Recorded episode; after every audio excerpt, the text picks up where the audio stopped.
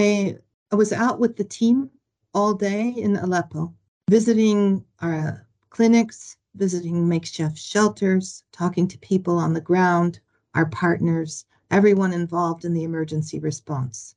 It's very difficult for me to capture in a single sentence or a paragraph and paint a picture for you of the level and scale of disaster that we're seeing. It's not just the physical destruction that is compounded by over a decade of conflict and war.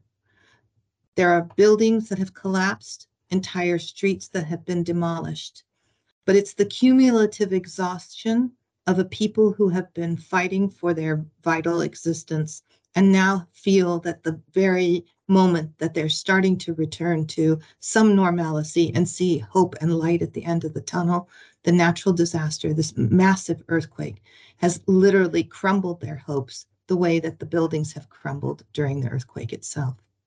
This is so sad. As we know, UNFPA pays special attention to women and girls. What is the fund currently doing on the ground to alleviate the impact of this humanitarian disaster on women and girls? You know, the majority of people who are in the shelters and who are displaced in northern Syria and northwest Syria are women and girls. So even prior to the earthquake, we had a number of initiatives with our partners on the ground that provided safe delivery, maternal health services, protection from gender-based violence. Those have had to scale up massively. We've had to also integrate and expand our programs to extend to the makeshift shelters, mosques and schools and parks that have been turned into places where I say shelter, but I use the term loosely. None of these makeshift shelters are equipped for human residents. They lack water, they lack good sanitation, electricity, heating. It was cold, it was dark in some places, but we are trying with our partners on the ground to provide vital services. We have dignity kits that have gone out, 39,000 to the women here in Aleppo alone. And they are for pregnant women, for families who've been displaced. It provides them with basic hygiene products. It provides them with a change of clothing, something that they can also share with their family and give them a sense of normalcy, dignity, and integrity. We also work with our partners to provide medical equipment in the two hospitals that are still functioning.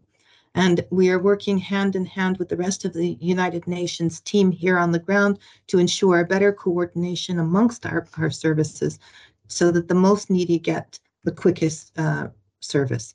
It is a massive operation and beyond compare, and nothing that one single agency or one single country can possibly cope with, though. The Secretary General and the UN as a whole welcomed the decision by the Syrian President Bashar Assad to open the Bab al-Hawa or Bab al-Salam and al-Ra'i crossing, and this is to facilitate, of course, the entry of humanitarian aid. How will this affect the fund's operation on the ground? I think it'll have a very positive impact on our operations. The two crossing points that were opened, and we thank all the parties involved, both for the opening from the Syrian government, also the lifting of temporary sanctions, and the Turkish government for their collaboration. And I think that this is a very keynote about how reconciliation can begin. Finally, we have a point where everyone converges on the need to help those who need our help. And it is unbiased, it is blind to anything except for the humanitarian assistance. Today, a massive convoy went across the border into Idlib. It was, UNFPA was not part of this one, but we still had boots on the ground. And in the next convoy, we will be part of it, delivering equipment for the hospitals. We'll be delivering more dignity kits for the people who've been displaced. And we will also strengthen our people and coordination on the ground, because there's a sense of duty of care to our providers as well. Please don't forget that these are people who they themselves have been traumatized, and yet they work tirelessly through the night. We have staff members who've been sleeping in their cars for 8 days, just moving around from place to place after they finish work and donating their time. But that requires also a little bit of time and energy after all of that adrenaline dissipates, and much clearer coordination and planning with those involved. We hope that that will be the next stage of what we deliver. We hope so too.